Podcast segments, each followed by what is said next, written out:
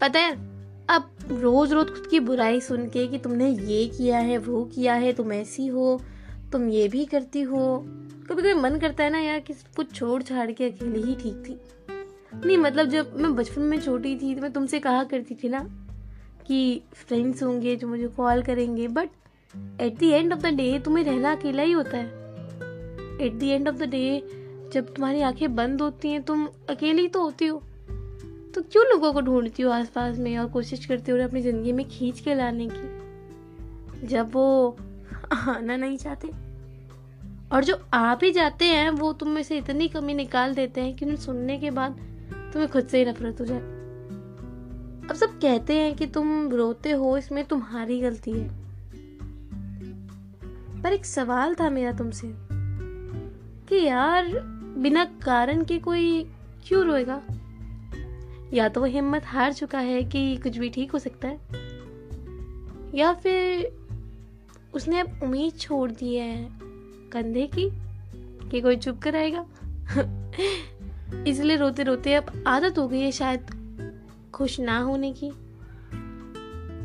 फिर भी यार कभी कभी शायद तुम्हें अजीब लगता होगा ना कि आसपास इतने चेहरे हैं और उन चेहरों में से एक चेहरा नहीं जिसे कह दो कि हाँ ये अपना है।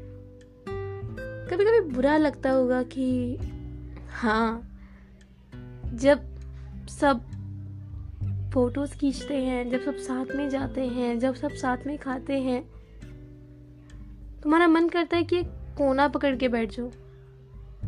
लेकिन लोगों के बीच में जगह बनाने के चक्कर में पता नहीं क्यों तुम्हें बहुत बुरा लगता है। हर फैसले के लिए तुम औरों से पूछती हो। औरों से पूछने के बाद, औरों की बातें सुनने के बाद तुम अपना फैसला लेने की कोशिश करती हो। क्योंकि आज तक तुम खुद को इस लायक ही नहीं समझती कि तुम खुद के लिए कुछ चुन पाओ। या लोग तुम्हें कभी लायक बनने नहीं देते। पता मतलब हमेशा से एक बात कही गई है कि आप सबसे ज़्यादा आंसरेबल अपने पेरेंट्स को होते हो। रीज़न क्योंकि वो आप पे बहुत सारा पैसा इन्वेस्ट करते हैं। बट अगर आप उनकी बातों को सुन के रोते नहीं हो तो फिर दूसरे लोग आपको कैसे रुला सकते हैं? क्योंकि आपके पेरेंट्स तो आपके सबसे ज़्यादा क्लोज होते हैं ना? शायद तुम्हें भी पता नहीं चलेगा बट लाइफ में जो लोग टेम्प्रेरी होते हैं, वो लोग ज़्यादा रुलाते हैं। क्योंकि वो आपका टेस्ट लेने की कोशिश करते हैं कि आप कितना सह सकते हो उन्हें। अब some way or the other the question always come to my mind कि यार, ठीक ही हूँ। और तुम भी ठीक होगी। हाँ अब थोड़ी थोड़ी बदल गई हूँ। थोड़ा थोड़ा मैं समझ गई हूँ कि करियर कॉन्शियस होना ज़्यादा बेटर है। क्योंकि अगर फ्रेंड्स में पार्टीज़ में बुलाएँगे या कहीं भी किसी भी बर्थडे में बुलाएँगे तो वो भी खाली हाथ तो तुम नहीं जा सकते ना। और ट्रांसपोर्टेशन के पैसे कौन देगा? एक दिन कोई दे सकता है। दूसरे दिन नहीं। तो यार बस मन नहीं करता आप लोगों से बोलने का। और वैसे भी टिपिकली इंडियन कहते हैं कि शादी के बाद लोगों के फ्रेंड्स नहीं होते। क्योंकि उन फ्रेंड्स की भी तो फैमिली होती है। तो चुपके तो आपको अपने पार्टनर से ही रहना है। बट अब समझ ये नहीं आता कि यार ये पार्टनर मिलते कहाँ हैं?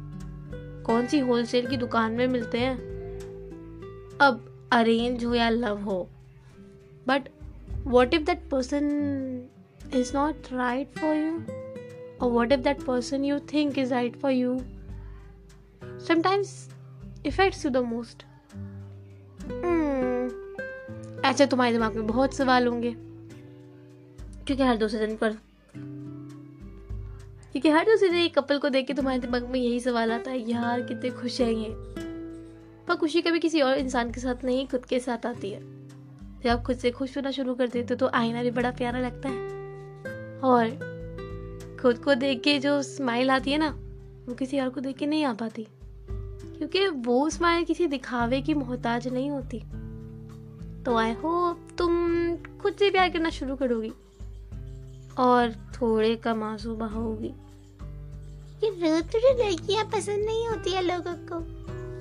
डजेंट मैटर कि तुम्हें कितना बुरा लगे but still people would affect you and they are made to affect you दोबारा मिलती हूँ तुमसे किसी और आवाज़ की, किसी और दर्दनाक घटना की बात तब तक के लिए ध्यान रखना।